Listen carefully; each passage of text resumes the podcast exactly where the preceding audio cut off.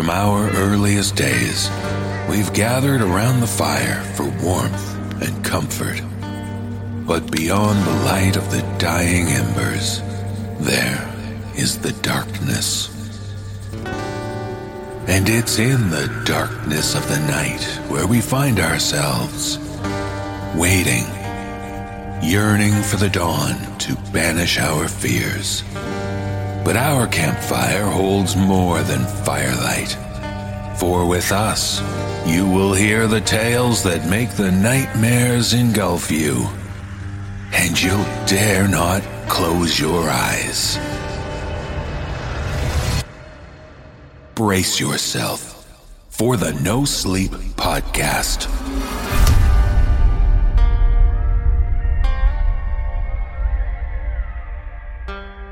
Welcome to the No Sleep Podcast. I'm your host, David Cummings. Can you feel it in the air? That scent on the breeze? No, it's not pumpkin spice.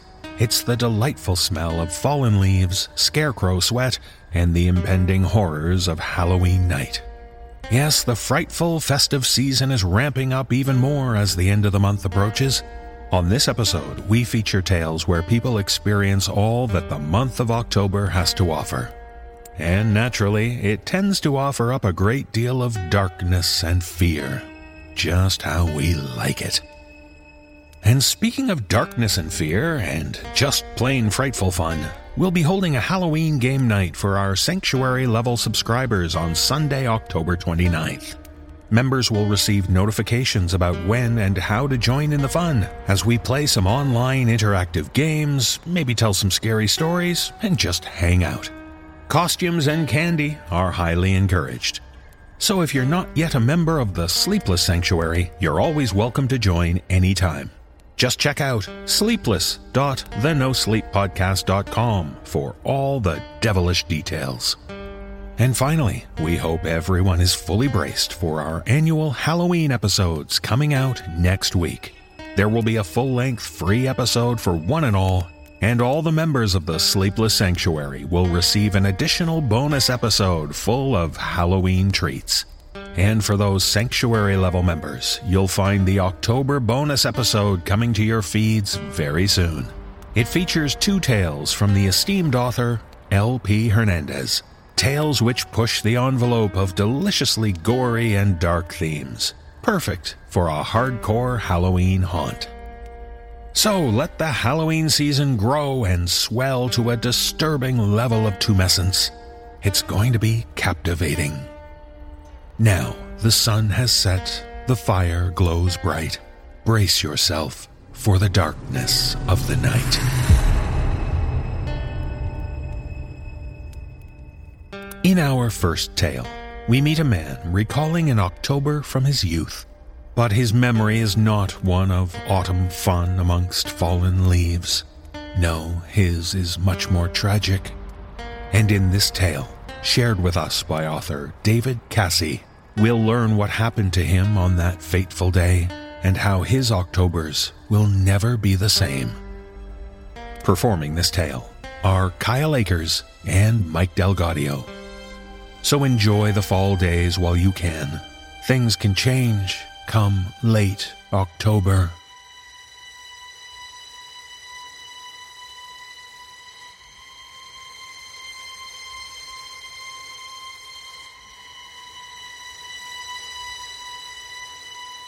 My twin brother, David, died in October, a day after a week of rain when we were just seven. The leaves were wet and pressed strangely against the ground, almost painted there. Deep, bright orange, chocolate, and candy red. Nothing out of the ordinary, except for that smell, the one that has stayed with me, somehow different than every autumn since. It was heavier, muskier in a way, a desperate, pervasive sort of rot, like it wanted to leave an impression, like it wanted me to wonder, even all these years later, what exactly was under that matted quilt of decay. Things that crawled and slithered, and the impossible thing that tore my brother apart as the shallow day faded into a long night and the wicked winds cut sharply against our brick house. I remember our father standing in the doorway as we climbed out of the school bus and made our way across the lawn. He was a bright man with thin brown hair like our own, rosy cheeks, and a perfectly pleasant smile that seemed permanently etched across the whole of his face, as if it had been carved there at one time or another and had simply refused to go away. He looked just like us, a near spitting image, just older, and we loved him for it. I like to think of him this way with that bright smile and childish light in his eyes, as he was never quite the same after. He offered to play hide and seek before supper, as he explained anything to keep us out of the house. Our mother was famously hours into her autumn chili recipe, and Shirley wouldn't like to be bothered in the kitchen at this hour. We agreed, of course, greedy for the interaction with a man who was so often on the road working, and off we went, racing through the yard, skipping laughing wildly, shoving each other out from behind the many shrubs that lined the adjacent walkways. And yes, the leaves, those dense, mangled piles of dead things which had gathered into what most closely resembled ruinous nests under the trees. Soon they would be raked, excavated, if you will, and stuffed diligently into tightly wound black garbage bags on some long, unpleasant Saturday where they would sit stupidly outside our home for two days until the trash collections were made. It was David who made the first move. He was older than me by nearly 14 minutes, and as he claimed, often, more equipped to make decisions because he had been in the world longer. He did make the decision for both of us that day, as our father neared the corner of the house, making quick work of our usual hiding places, and began straight for us behind the stump of an old oak tree in the backyard. We had both considered it, after all. I knew this to be true at the time, in the way a brother or sister often seemed to know what mischievous thought the other held next. Who would take a swipe at the icing on a birthday cake when no one was looking? Who would sneak a wildly forbidden Stephen King novel from their father's shelf and up to bed to read it after lights out? Still, I hadn't imagined either of us would actually do it. It seemed, in some ways, inexplicably off limits, dangerous, even though those warnings didn't make much sense to me at the time. It was the only place we knew our father wouldn't chance to look for us. To us, that October, aged seven, it was worth the risk. A spot like that, a chance to actually defeat our father in hide and seek, was worth its weight in gold. David ran, ducking as he went, and I followed. By some curious traction that still surprises me when I think about it, he dove, head first, into the stack, under that slop and dirt and grime and fish rot that had molded and festered in the belligerently brisk rain of the week. I collapsed in a heap behind him, and the two of us struggled forward on our hands and knees, kicking and pulling, swiping ahead to clear the muck from our eyes. We stopped after a few moments, near what we imagined must have been the epicenter, where we finally felt fully enveloped inside the canopy. Our breath was loud and hot, and fell heavily in this trapped space, as if it couldn't escape.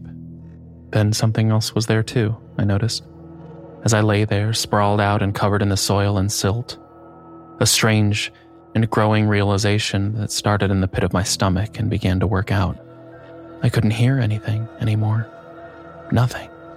It was as if the sounds of the dusk, the normal, everyday motions of life had all disappeared entirely shut out, swallowed away. The distant rumbling of an engine and tires climbing asphalt as they wound up Petty Grove and toward the highway. The swirling, manic banshee howls of autumn that crashed against the house and then whisked away into nothing with an effortless thought. The chirping of fowl and scurrying of insects, and happy barking in the background. Our father, too. I couldn't hear his laughter anymore. His playful exclamations, the heavy crunching steps of his work boots in the yard. Everything was gone. True, but it was more than that, even. I noticed with creeping horror. The very light had shrunken away in that place, disappeared entirely except for in a few distorted cracks between the leaves, where it fell in hollow crimson streaks, leaving only its absence. A yawning, crowded sort of night, an unbearable and directly terrifying blackness. It was as if none of it had ever existed. The earth, polite society, our father, and never would exist again. It is those long moments that I remember most when I remember that late October day. When I think of my brother now, these many years later, those final few seconds before everything changed. The last time I ever heard from him, felt him brush against my arm. The worst of it, still, was the dawning realization that something was undeniably wrong. It was something that seemed to collapse against both of us at once. A sickening feeling that pulsed and grew outward. Something in the deepest parts of us that told us to run. We felt it then. A presence. Something else filling the space as we panicked and tried to push up against the pile and felt it snap back down against our backs, pinning us.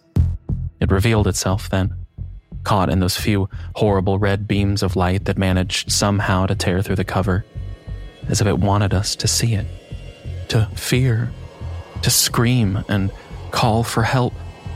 Painfully and dreadfully outlined in that malevolent dark, a bitter, pale face, whiter than bone, and horribly distended. Long folds of flesh had ribboned off the skull and seemed to drip into the very soil itself.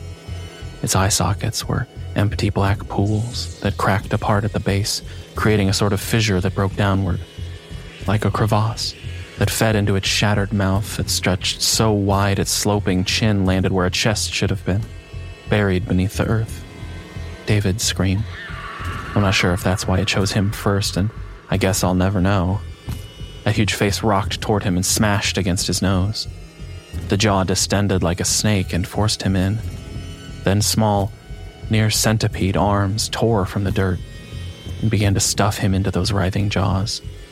I'm sure I screamed then, but I can't remember. I tried to wrestle with the thing. I tried to grab my brother's heels as he was forced downward and away from me, somewhere else. But it happened too fast. The whole incident starting from his scream to his white sneakers vanishing into the ground. Must have only lasted a second or two. Then he was gone. The thing in the leaves was starving. I cried then and felt my body go limp. I didn't want to live without my brother. And in a way, had nearly lost my mind with what I had seen.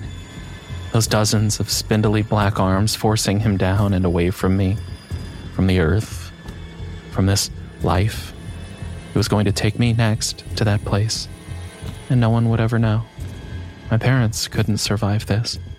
They wouldn't be able to handle the disappearance of their children.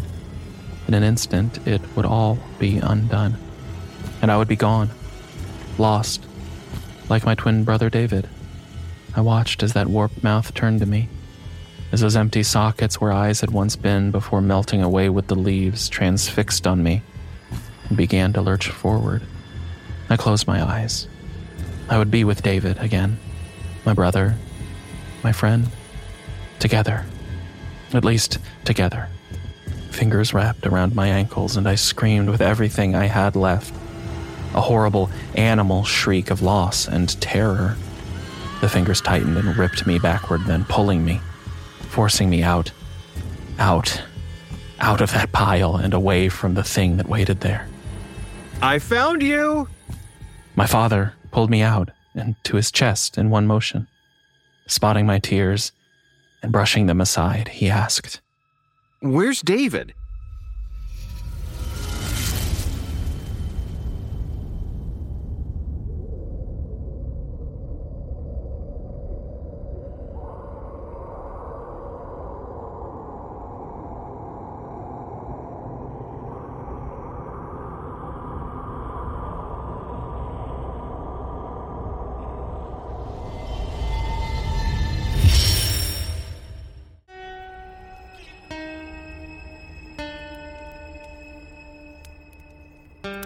These days, there are plenty of services which offer you interactive fun.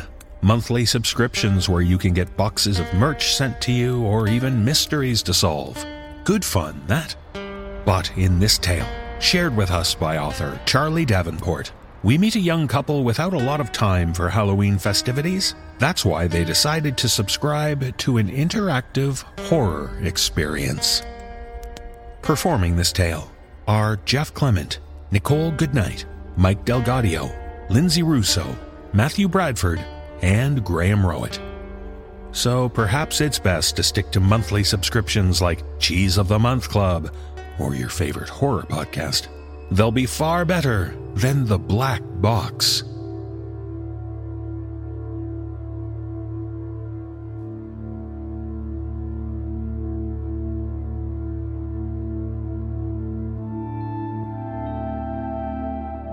I was just putting together the crib when Gwen came running into the room, holding her laptop out in front of her with the enthusiasm of a sign spinner just before tax season, her baby bump slightly at odds with the youthful freckles across her nose. Honey, would you like something like this? The banner above the site looked like it had been hastily spray painted on and proclaimed, The Black Box Subscription Service, a monthly interactive journey into terror. Season passes available half off for the Halloween season. This was usually our favorite time of the year. With other holidays, there's the stress of seeing family or getting just the right present. Halloween is, if you'll forgive the pun, pure sugar. We were all about taking in as many haunted houses, corn mazes, and horror movies as we could. But when we got the news we were going to need a high chair for Thanksgiving, our lives became a whirlwind of checkups, birthing classes, and researching the best blankets, bottles, and baby monitors on the market. What exactly is it? I asked as I tucked the hex wrench into my back pocket. Read it. Once you open it, the ad copy practically purred, you'll find yourself plunged headfirst into a horror story where you are the main character.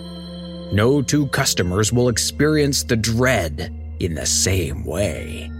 This bone chilling journey is made just for you. I'd already mentally said goodbye to all the scares your ghosts and goblins can provide, and fully embraced the anxieties of impending parenthood. The distraction of some fun fictional frights delivered right to my door had its appeal. Gwen was all but bouncing with excitement. Well? It was about a week before Halloween, and I was shoving a load into the washer when I heard a faint, brief knock at our door. I looked out of the peephole and saw what I took to be a man retreating to a white panel van, warped at its edges by the fisheye perspective. I pulled open the door, but the van, standard issue, windowless and creepy, was already pulling away from the curb. It was then that I spied the package that had been carefully placed on the walkway a single tinted card placed on it. Printed on its front, in neat block letters, was To Harold Goodlet, from Gwen Goodlet. Smiling, I opened the card. Mr. Goodlet, welcome to the Black Box Subscription Service, a personalized horror experience. The box was about 9 inches long, roughly the same width, and about 5 inches deep. It was wrapped in a thick brown paper and fastened with a rough woven twine that made me think of the choice cuts my mom used to bring home from the butcher's. Hey, Harry, what you got there? Paul Ryerson was coming out of his garage across the street with a plastic tub. His yard was already filled with plastic LED jack o' lanterns, styrofoam tombstones, and half a dozen makeshift scarecrows fashioned from flannel shirts and old dungarees. He fished a rubber wolfman mask from his bin and fitted it over the head of one of his rag dolls. Uh, just a surprise gift from Gwen. When'd she do? Paul twisted Lon Chaney's head so his hollow, empty eye sockets looked out towards the road. Uh. My watch buzzed, reminding me I had a Zoom meeting in less than five minutes. Um, Doc says it could be the 31st. Oh, wow. Paul's face broke out in a big, goony grin. What a treat. Yeah, I said, fighting the urge to roll my eyes as I waved goodbye and stepped back inside. I placed the package on the kitchen counter while I searched for a pair of scissors. It was only as the brown sheath fell off that I realized there had been no address or postage anywhere on it. Inside was a small case made of black lacquered wood, but the nails that held it together looked like the kind a blacksmith would have to pluck out of a fire, one at a time. They'd splintered and split the smooth sheen of the planks in various spots, as though the whole thing had been thrown together in a hurry. There was no obvious way to open it. I was looking around its edges, trying to find some gap or catch, while scanning my kitchen for something that could be used as a crowbar. Finding neither, I looked at the note, hoping there would be some form of instructions. However, there was just three additional words at its very bottom. They were just as neatly printed as the others, but entirely in capital letters. Do not open. My phone let out a beep that reminded me my teleconference was starting, and I sprinted upstairs. Juliet, my supervisor, gave me a wry nod as I dashed into frame, the box still held in my hand. what followed was the least productive meeting of my professional career. Despite my efforts to focus on discussions of regional updates, project milestones, and third quarter goals, my thoughts kept drifting to the box. I had the kind of excitement burbling in my chest that I hadn't felt since the childhood anticipation of Christmas morning. The idea of a box of clues, little trinkets drawing me deeper into a story, tickled me. The pad of my index finger, tracing the box's outline, slipped into one of the splintered indents that had been made by those rough hewn nails, and I felt a sudden sharp sensation and trace of dampness. I pulled it back, certain that I'd torn my finger open on some metal shard, only to find it whole. I realized the wet sensation had traveled down my arm. I looked down in horror as I saw water spreading from it in between the seams of the box towards my laptop. Shit! I lifted the package up and away, watching large plops of the liquid fall downwards in its wake. Harry? Everything okay there? Juliet and the rest of the team were all staring at me. Ed Shearsmith had shared his screen at some point, and the words dangers of metadata paraded themselves on an endless animated loop across my laptop. My face flushed beet red. Just a little spill here. Um, be right back. My arms were now damp up to my elbows. What was in there? I bolted downstairs, for some reason, deciding that holding the box over my head would prevent the most damage. I made it to the sink, finding it free of dishes for the first time that week, and dropped a leaking container into it. I stared at it, feeling betrayed and angry with this inanimate object. I had no idea what was inside, but could only assume spontaneous leakage wasn't what the black box people had intended. My phone went off again, announcing another meeting in five minutes, and I decided the box could stay where it was for now. I got some coffee from the pot on the counter. I stood for a bit, stirring as I ruminated. Gwen was going to be disappointed. Maybe I could open it up, see if there was anything salvageable, or call their customer service line? As I pondered this, I felt a small rivulet of water run down the side of my face, down onto my lip. I licked it away without thought. It was surprisingly cool, with an earthiness to its taste, and it tipped something over in the back of my mind. For the first time in years, I thought of my cousin Kalen. We were standing on his driveway on some long ago summer day. We only saw each other at holidays, birthdays, weddings, and funerals. I was five years younger, and he, at 12, seemed like an adult to me. The tarmac of his driveway was burning up the rubber of our cheap sandals as we filled up the kiddie pool with the garden hose. It was that New England hot, where the shade could only do so much against the humid pressure of the air, and sweat pooled at the small of your back no matter what you did. Get in, it's gonna heat up fast. I winced at the chill as the water enveloped me up to the waist and soaked through my trunks. If you lay down, you'll be cooler. It was the same tone of voice he'd had when he taught me how to play dominoes, or when he told me the scary parts were coming up in Friday the 13th. I don't know how long I laid there, and I don't remember why I rolled over and plunged my face just under the water's surface. Maybe it was my own idea. maybe he suggested it. All I know is that I suddenly felt something explode against my back. I cried out under the water, letting that deep, cool liquid slide down into my airway. I thrashed and pushed, but I was only little, and I could not force him off me. I remember thinking, he's going to kill me, and believing it more clearly than anything else in my short life. The coffee mug fell from my hand and smashed across the kitchen floor. I looked at the pot's digital clock. Half an hour had passed. I picked up the box from the sink, noting that it was bone dry. It was right then and there, I decided. I wasn't going to put it in the bedroom closet or the cupboard under the stairs. No, that sucker was going out to the shed. I slammed it down on the rack right next to the weed killer and stormed back to the house. When Gwen came home that night, she asked me about my day and then inquired if we'd had any deliveries. I told her no, without premeditation or rationale, but with absolute conviction. We ate dinner in silence, both of us seemingly on the verge of starting a conversation, but never actually doing so. I cleared the dishes away, and wordlessly she went to the living room and streamed an episode of Friends she'd seen a dozen times before. Around 10:30, she shut off the TV and rose from the couch without a word. She was soon in bed, and I decided it had been too long since I'd seen The Daily Show. I woke up the next morning, still on the couch in our living room, coughing. I spat a mouthful of water onto the rug, the stale taste of rubber and metal on my tongue.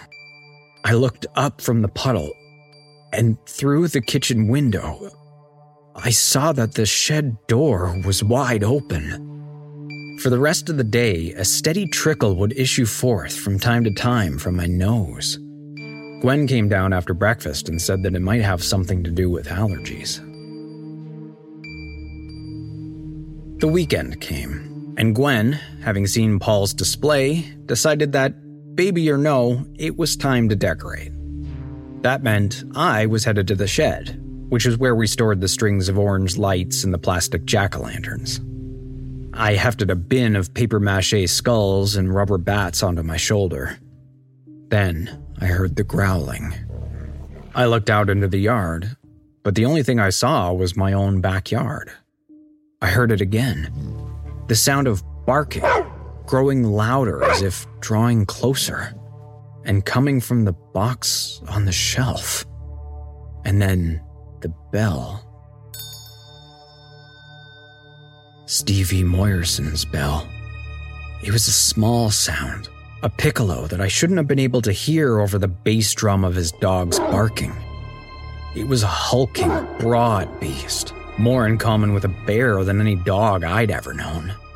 I don't remember where I had been going or when Stevie started to chase me, but I remember my legs burning as I pedaled as hard as I could.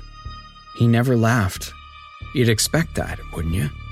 The bully, the fat kid's natural enemy, had his prey all to himself and successfully terrified. It should have been funny as hell to him. But he just kept ringing the bell. As I turned down my own driveway, Stevie let go of his companion's bright red leash before heading up the road to where his home and dinner waited for him. I started screaming for my mother, for the God of my world to come and save me from this thing. My mother, with her shaggy bowl cut hair, stout body, and love so fierce it could split mountains, ran from the steps. She held a bright red broom handle, a soldier ready to bayonet the enemy. A small part of me believed that everything was going to be okay. That for once, her love would be able to make things right. Then she screamed, Harry, stop! Just before Stevie Moyerson's dog caught up to me. It latched onto the back of my calf like a spring bear trap. It was more pain than I had ever felt, and it only worsened as he twisted and thrashed back and forth, trying to tear a piece of me loose. Then Mom was there, the red broom bristles swishing through the air again and again. Finally, the dog let out a yelp and the insane pressure on my leg released. I let out a laugh as my mother scooped me up. The dog did not come after her or me, but instead limped away down our road, probably to the Moyerson place. I never saw it again. The alarm on my phone, announcing that it was time to make lunch, sounded off. I was very aware of my own breathing. I carried the tub out with me, taking a few steps into the yard, before the throbbing in my calf became too great to ignore. I dropped the decorations where I stood and limped inside into the couch. For the rest of the day, I avoided Gwen's questions about when I was planning to finish. I woke up in the middle of the night, a figment of something between a memory and a nightmare poking out from behind my eyes. Slowly, the details of the room came into focus, and in the moonlight, I saw that my wife was not lying next to me. No! Please, don't! A shrill cry of breathless fear came from the living room and spurred me out of bed and down the stairs. I was too panicked to bother to turn on the light and missed a step. I was only able to see the banister and catch it by the black blue flashes of the television screen. Subtitles crawled across the screen as Emily Blunt fled through the forest, a hunched over man beast skulking after her. The pregnancy had not been easy, and Gwen hadn't been sleeping the best. The last few nights, she'd been using those uncomfortable extra hours in the day to binge every horror movie the streaming platforms could offer, trying to dredge up some holiday spirit. I came up alongside the recliner and saw my wife laid out with a blanket draped over her, a thin line of drool sliding down onto the headrest. I plucked the remote from her hand, and it was then that I realized there was no sound. No screaming, no feral snarls, the TV was on, but it was muted. As the words ominous music danced across it, I looked down from the screen and saw the box sitting on the coffee table. No water seeped from its joints. Stevie Moyerson, his dog, and that damn bell were silent. But in that early morning dark, I heard my name. Harry, get over here or so help me. His voice was coarse from the two pack a day habit that had killed him 12 years prior. I could hear sobbing and hacking coughs coming from inside the box. The sounds of doors being thrown open as someone in a blind rage searched for something. Knock that shit off!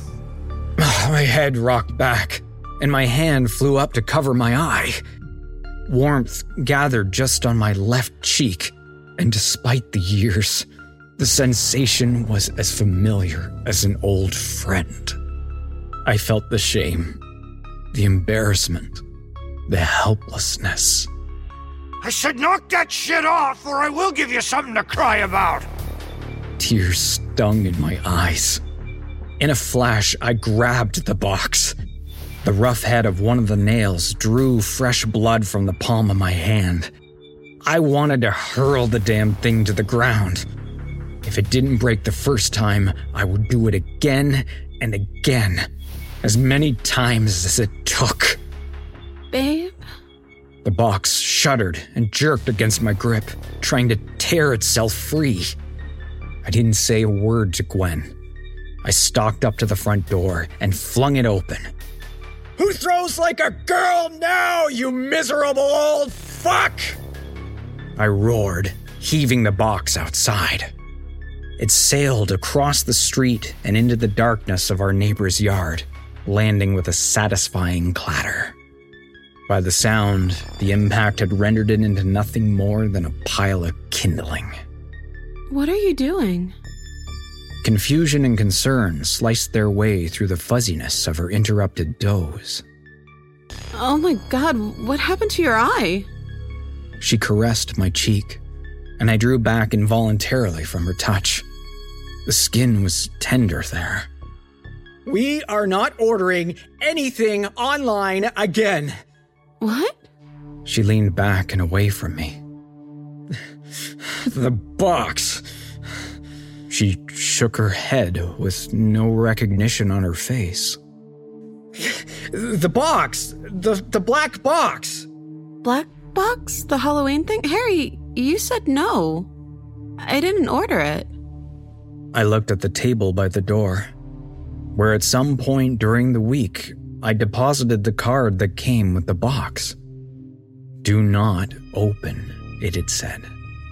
I peered back out into the darkness and heard the sound rushing water and a child's idiot laughter muffled by depth. Frenzied, barking dogs and tiny bells that were always coming closer and closer. And above all of that was the sound of my father's voice.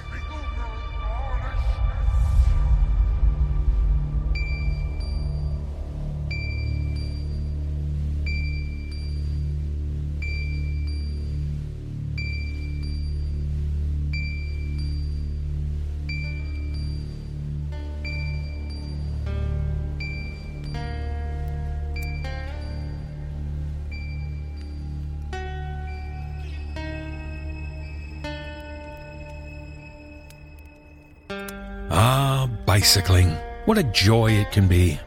As an avid cycling enthusiast myself, I can attest to how good a bike ride can make you feel. Gets the blood pumping and can really help clear your mind. But in this tale, shared with us by author Lara Musard, we meet a woman who rides her bike in order to find some relief from the stress of her home life. That time alone on the bike means a lot to her. At least it did, until she started having strange encounters on the bike path. Performing this tale is Jessica McEvoy. So get out there on the bike and enjoy yourself. Just ignore the distractions, things like the back of the man's head.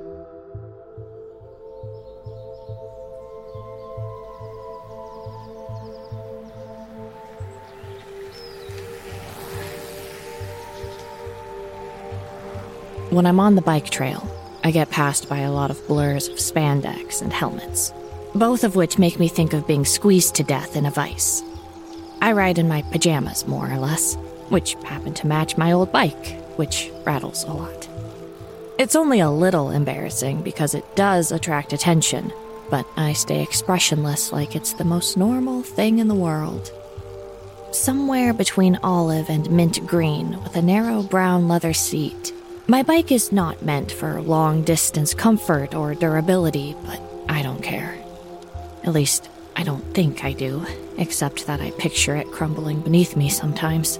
The pedals falling away, then the chain, the basket, the reflectors, tires, bolts like metal raindrops dinging the sun blasted asphalt below me until I'm a cartoon, legs pumping fast, running in place. But this just makes me smile to myself. And this time of year is great because the trail looks really pretty with all the leaves changing and the leaves falling and the blanket of crunchy leaves on the trail ground. Orange, red, and yellow are all around me like a quilted tube. It's someone's job to keep the tangle of trees from taking the man made trail back, but who knows who that is? Landscapers, I imagine, though I never see them. It's a place to take for granted, I guess which is in low supply these days. And high demand, but I aim to get my piece. Going faster, I blink a lot to get the water out of my eyes from the chilly wind, and it probably looks like I'm crying, but I'm not. It had been a while since I rode last, so I'd build up my mileage from 6 to 9 to 12 over the next few days. There are trail markers that I've used for years. I'm not a rider who looks a rider, but it's definitely not my first rodeo. The electric blue trash barrel with the word penis spray painted on it is the halfway point of six miles. There's this creek by it that's jumping with all kinds of ecosystem. You can tell just by looking at it that it is not the place where you take off your shoes and balance on rocks and catch passive frogs like the creeks when I was a kid. Probably nothing passive in there at all. Otherwise, the trail itself is pretty passive. With this trail, the challenge lies in distance, I guess I'd say. But really, it's the ability to know when you've reached your halfway point, because the trail does not loop back around. It goes on for who knows how far. Infinite, like open water. You know, like the spots where there's no government control or policing, the area where pirates are. But there's still a code. Also, this is why it's pretty typical to pass the same people twice. Ugh, but doesn't that obligatory smile or wave or hello or nod get old? I'm not unfriendly, I swear. And I do love all that decency between strangers. But there are so many faces sweaty, straining faces, fatigued between earbuds. The relaxed ones, too.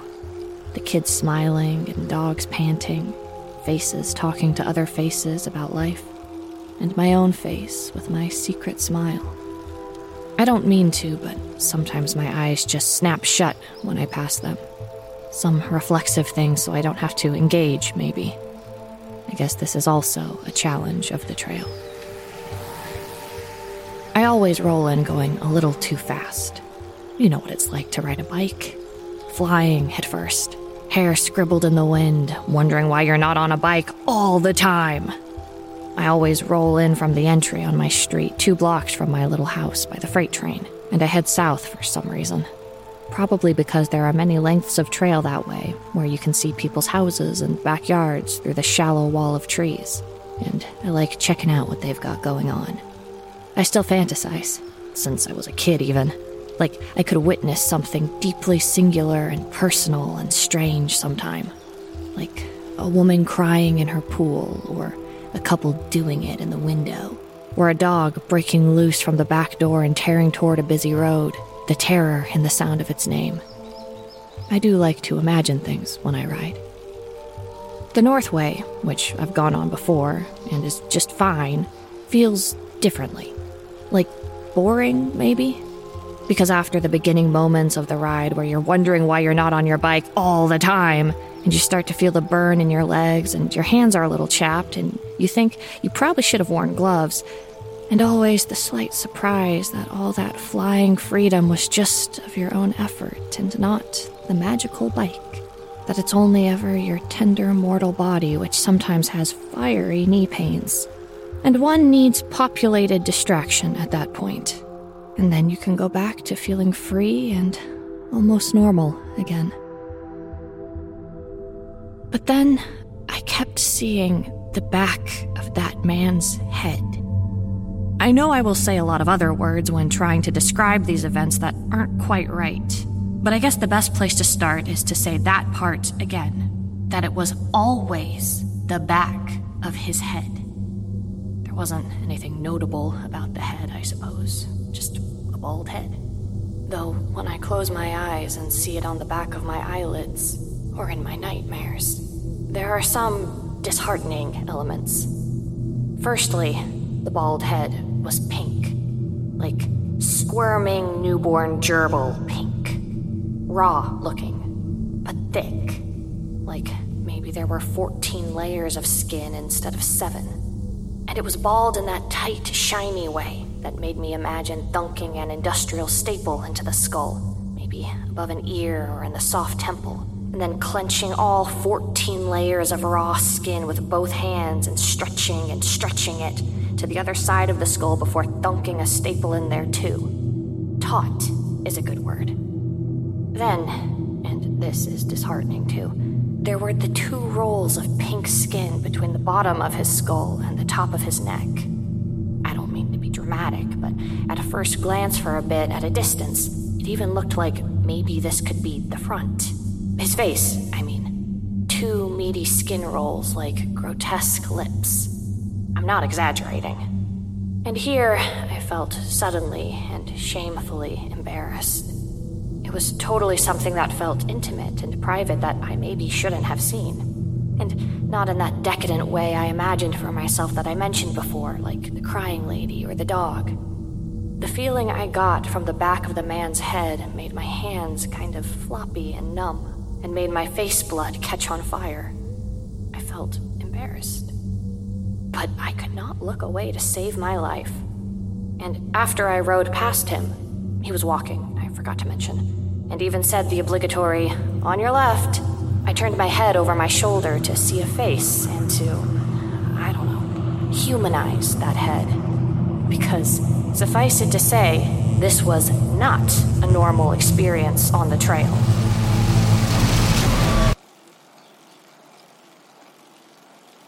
Remember what I said about how I hadn't ridden for a while? There's more to that story. it's never just the thing, is it? It's not a big deal. It's certainly not a secret or anything. It's just that I suppose I can't really tell a story about this random, strange, strange thing that happened to me without this part. My young son recently began to show signs of, let's just say, a hereditary malady. It comes from my husband's side. His grandfather's father had it, his aunt and her grandchild had it. It skipped some generations and not others. And it left my husband alone. But the thing is trying its darndest to take my child. So, that's that. This random monster in my life that I did not sign up for. Really, really fucking randomly shitty, actually. And what no one explains, not the therapists or the specialists or the family before who have suffered it, is that it's not the malady that is really, really shitty. Though it is. It definitely is. Watching your boy's little face turn red from lack of air because he can't swallow applesauce. Fear in his sweet, wide eyes. Waiting for you to fix it. And you don't have it. The thing to fix it, I mean. And I sit him on my lap and bend him forward just a little and rub his little bumpy spine until he relaxes and his throat relaxes and he can breathe again. That's really, really shitty. Terror, actually. No, it's horror. Horror. But the thing that no one tells you is that the really shitty part is the fear that this is the new normal. And that fear is insidious. One minute you're solving the problem by talking to the prescribed people and relieving pain and outfitting your house to accommodate. And you're so busy trying to get past it that you don't notice when the walls and the floor and the ceiling become porous. Sponges opening up spongy little gaping mouths that you stuff with your own suffering and resentment and rage because it's just not fair until even the air around you is like a hundred million clogged pores. So maybe I was back on the trail to get a break from that, to take something for granted, and look at some pretty leaves. As a parent, you learn that your job is no longer to react, but to respond. And after I passed the back of the man's head on the trail, and I turned to look at his face as I said, I rode for too long while looking behind me like it was smart or even a little bit safe and I couldn't move my eyes from it. I'll tell you more about that in a second, but of course, because I was just reacting, wasn't being even a little bit smart or safe, I ran into a woman who was jogging and pushing her baby stroller. And even though she was so, so mad at me, and also a little hurt from my front tire riding up her bloodied Achilles heel, I was pointing behind me and apologizing and trying to explain what I could not look away from but he was so far off now down the trail with the leaves falling between us, and anyway, it was no excuse to not watch where I'm going. But if she could only have forgotten about her pain and the safety of her baby, and could have just listened to me explain that somehow there had been no face. There was only the back of that man's head. I'm saying that from the back, and from what should have been the front, there was only the back of the man's head. She might have, and this would have been very much appreciated, she might have taken me by the shoulders and hugged me and told me how scary she thought that sounded, and that it was okay to be afraid, and she would walk me home. But why would she do that? She wouldn't, and she did not. She did exactly what you'd expect. She called me a crazy bitch under her breath and limped away, probably towards her home. Also, she was wearing spandex. Anyway, the point is that no matter which direction I was facing, his back was to me. It was. I don't know the word to describe it exactly. So I just powered through to my six mile marker. It was really odd and gave me the creeps, but it had to have an explanation, right? It was just a dude on the trail taking a walk. A dude walking on the path who happened to turn around at the same time I did. This happened all the time. Like I mentioned before, the trail isn't a loop. One rides, or walks, to the first part of their goal, then turns around to go back to finish the second half of the goal, which is what I did at the blue penis trash can and went home and didn't bother telling my husband about it, even though he asked why I was so jumpy when the dog barked and my shoulders were at my ears. I told him nothing new and that I love him and I'm sorry. Just a normal mood for a normal woman whose husband's genealogy ruined her son. But I don't say that part. I get it, I do. But it's one of those things, I guess. A random thing the universe shows you, but you keep going, and you always go home, and you find a way to stop bringing the fear home. I even went to the trail the next day at my usual time. Maybe not because I was being brave, but because I like how it smells when the sun is burning the morning dew off the leaves. Probably because the smell reminds me of camping with my dad and brother as a kid. And even that time that I willed myself to ignore the tickling on my leg while I was standing at the splintery campsite picnic table because I decided I was being too much of a baby about the bugs. Too flinchy, and my brother was making fun of me, and dad never took my side. He was toughening me up, I guess. Whatever that means. But when the tickle on my leg wasn't going away, and I looked down at the side of my bare knee, there was a wispy, long legged daddy long legs gripping my uncovered skin, decidedly making its way up to my jugular, I'm sure. And I had that quiet panic and probably made some weird inhuman sound and swatted like a crazy person, and I think I probably killed it. I do feel bad about that. Anyway, I realize that isn't a good sounding memory to link to that early morning smell that I love so much, but honestly, it was a good memory. Speaking of smells on the trail, sometimes I actually smell perfume. One does wonder about people in the quiet moments of passing, but not for long, usually. And then he was there again. Ahead, maybe 10 yards or so. And I was like, please, no, not again. I squeezed my brakes and flinched at the long whine they let out, so I let go of them. Don't give him the satisfaction of being freaked out. My brain was telling me this, but my desperate face would betray me because my bike ride is supposed to be relaxing, and I was desperate for it. I couldn't even tell you what I was afraid of. Not afraid, I guess, just like unnerved. Which is, now that I think about it, exactly how to describe what seeing the back of that man's head felt like. That's the word unnerving. It, or he, was getting closer. Or I was getting closer to him, I mean. Just a few yards. Then a few feet. I cannot explain how badly I needed to see this man's face.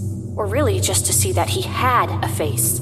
Just that my entire body wanted to lift up and land squarely in front of him before he had time to turn the back of his head on me again. I was right behind him now, coming up beside him even and I noticed that he smelled like something familiar. Like mud, maybe. Now I was slowing down to try to get a look at his face as I passed, and my neck strained, and I had to rotate the handlebars fast and wiggle the front wheel to keep balance because I was going so slow. And I couldn't see anything more than tight pink skin, and I lost balance and toppled to the right, but caught myself with my foot firmly on the asphalt, then hopped forward a few feet until the momentum deigned that I may stop.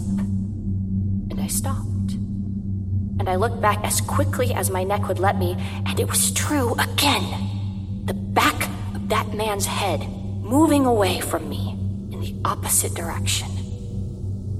Am I describing this clearly? What I'm trying to show you is that I had ridden up behind this man, past him, and somehow, somehow, in the instant it took me to look over my shoulder to see his face, he had turned his back and was once again walking away from me in the opposite direction. Sat and watched for maybe a full minute until he disappeared around a bend. And it was quiet. Some fall leaves were floating in the wind. I mean, I didn't even know what this was. Was he messing with me? What did I ever do? I racked my brain to think of who would be angry and dedicated enough to carry out this weird revenge or whatever this was. I don't even think I knew anyone bald. Was it someone I had dismissed while going about and living my life? Made feel unseen, which is why he wouldn't let me see him? I mean, it's possible. I don't like to think I would ever make anyone feel like that, but we do things unconsciously all the time, I guess. So I rode on pretty quickly to the Blue Barrel trash can and stopped and turned around and stood there watching the trail again. If I turned back now to go home, I would definitely pass him again. It had only been a few minutes, and there wasn't another exit from the trail for miles. I knew I should just talk to him. If he just got to know me. I stood on the ground off my seat, straddling my bike with my body twisted, squinting to see if he was coming back, but I didn't see anyone. And I'll tell you for sure that didn't make me feel any better. I thought maybe I didn't want to turn around and go home just yet. So I pushed on past the creek to the nine mile marker, a weathered bench with a plaque which named a lady who had been a bike rider, I guess, and who had died somehow. I got home much later than I had told my husband and son that I would because I had rode farther than expected, but also because my legs were so tired I could not ride the last couple miles to save my life. I had walked a long time with my hands on the handlebars, trying not to scrape my shin on the pedal that seemed to be jutting out at me in a very not friendly way. They were worried, and I understood. But I did not tell them about the man and his head. I didn't want them to worry, and I told them that I would always make it home, and it was no big deal. That night, I watched from the hallway my child sleeping on his stomach, the back of his blond head staring blankly at me in the dark, giving no clue as to how he felt. Was he sad? Did he feel safe from the gaping black nothingness under his bed that has always scared him so much? And in our bed, my sleeping soundly husband on his side, his back rounded and rising and falling as he breathed through his apnea machine, his curly hair facing me with absolutely no opinion. I skipped the trail the rest of the week, but it was everywhere. Standing in line at the grocery store, behind bodies saddled up to a bar, glancing at people on my street through their living room windows watching TV, the world was full of the backs of heads. And I, and I'm realizing this now as I'm talking through it, I had become a little afraid that maybe I would never be seen again. Because if it was true that one very precious person could be randomly afflicted with something, how could anything so delicate as my opinion of myself, who I think I am, ever be anything but random? And the thing is, if I'm being honest, I mean really honest, I wasn't angry at life or anything because of that. Because I'm a broken wild horse. I'm a confessor under torture. I'm in love with my captor. But, but it just couldn't be possible for my son not to know that I need him to see me as his safe place. It just couldn't be possible that maybe he did not anymore.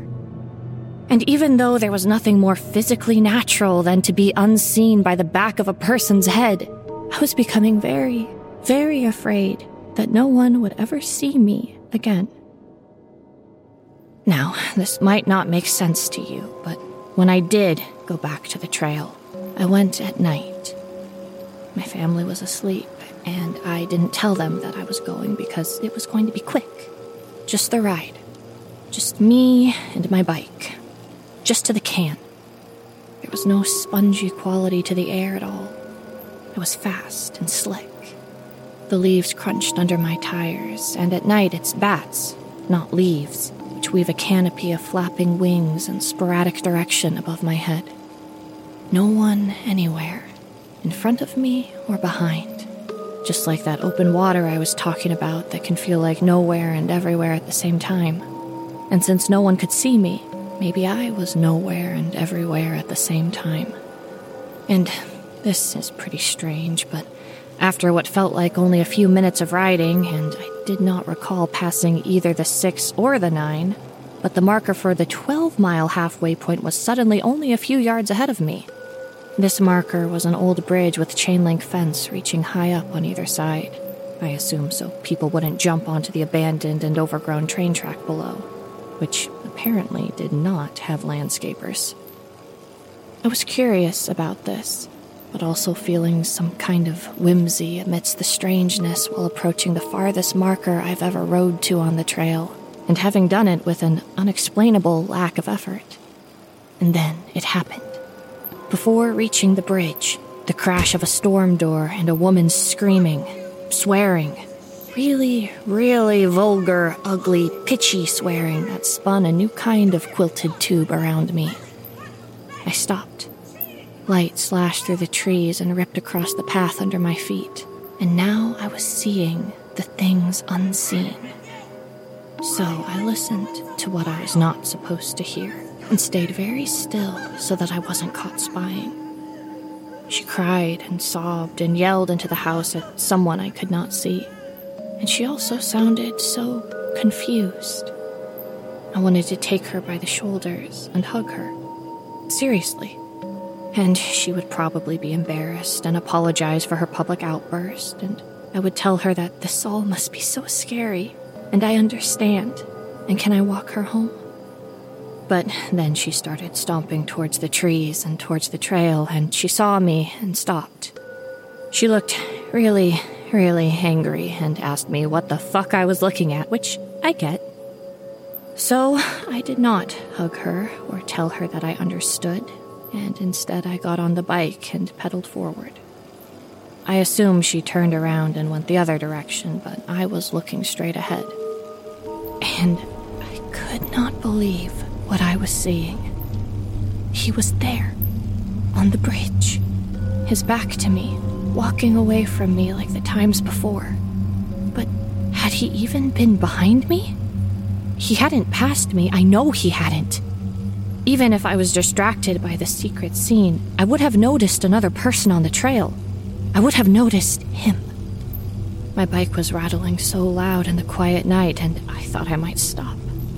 I thought for a minute that I might hide in the shallow woods, walk my bike down the snarly little hill, and lay as flat as I could.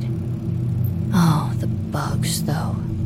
The briars and needles and spears of branches that would probably slash ribbons in my face and the mud, and probably a snake, spiders. A tangle of bodily harm was the price for invisibility. But then, really, as I was coming to understand, I did not want to be invisible. Passing on your left. My throat released this. And then he stopped. Oh god, he stopped right there on the bridge. And so I stopped right behind him and my throat was wrapped so tight around my heart, and my mind was working so hard to make a sketch of what that face was going to look like on the other side of that tight pink skull. But I couldn't picture anything on the other side of that head except for another back of the head. And my god, what if he actually turned around? Slowly, the indentation of the eye socket, the bubble of the eye, the nose, lips, teeth, and what about an expression? Blackened eyes and quiet rage, or a clenched jaw and exhausted face, or confused raised eyebrows, quivering lips, maybe. Or not a face at all, but just darkness. The kind of darkness that is only under a child's bed. Or the face of my child. God, or my own face. But we both stood still, I straddling my bike seat and he a few feet ahead, and he was not turning around. The bats were being jagged little razors above us, and the screaming woman had turned off her light. But the back of his head was so impossibly bright under the moon on the bridge, and the moon made the chain link fence into a shadowy cage on his skin. And the transparency of his ears that I could see now made me remember myself as a curious child, holding the flashlight to the webs between thumb and forefinger, seeing the veiny lines that we weren't supposed to be able to see because they're on the inside of our bodies, where our delicate little lives are coming from. Disgusted, marveling, looking away. It did not feel like there was a direction I could go in that was forward, or a direction that was backwards. It only felt like I could go farther away. I would only go farther. And then I was on my bike, eyes were shut, and I was riding past him, and then away from him, and I didn't look back this time. I'm not sure how fast I was going, but it did not feel very fast, because then I could see my shadow from the moon on the crumbling asphalt, and appeared to be cycling in place, like a cartoon. But it did not make me laugh. I would go just a bit farther, I told myself. And then I will turn around.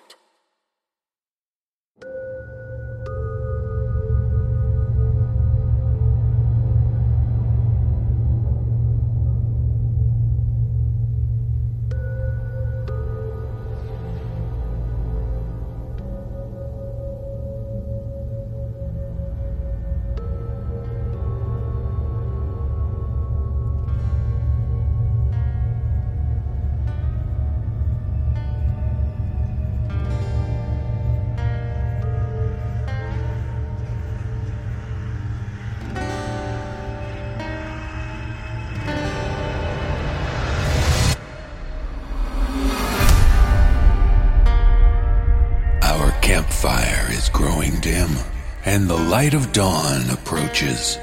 Our tales must come to an end until the next time we gather.